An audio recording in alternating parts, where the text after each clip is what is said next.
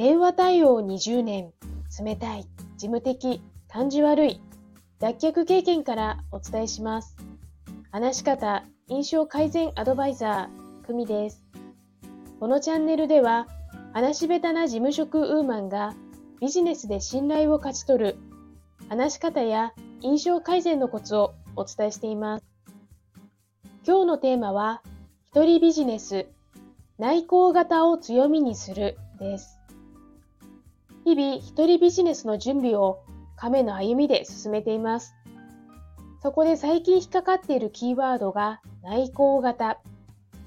内向型とは、スイスの心理学者ユングによる性格分類の一つです。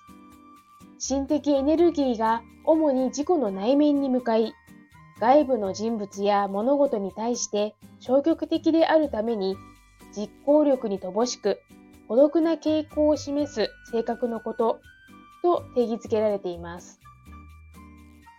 内向型の自分が人脈を作れるの？内向型の自分が集客できるの？内向型の自分が自分をアピールできるの？つまり、内向型だからできないんじゃないかという枕言葉が浮かんで仕方がありません。今読んでいる本では、世界の75%が外交型人間だそうです。世の成功者のイメージも外交型さんではないでしょうか。一人の中に外交型さん、内向型さん、両方存在することもあります。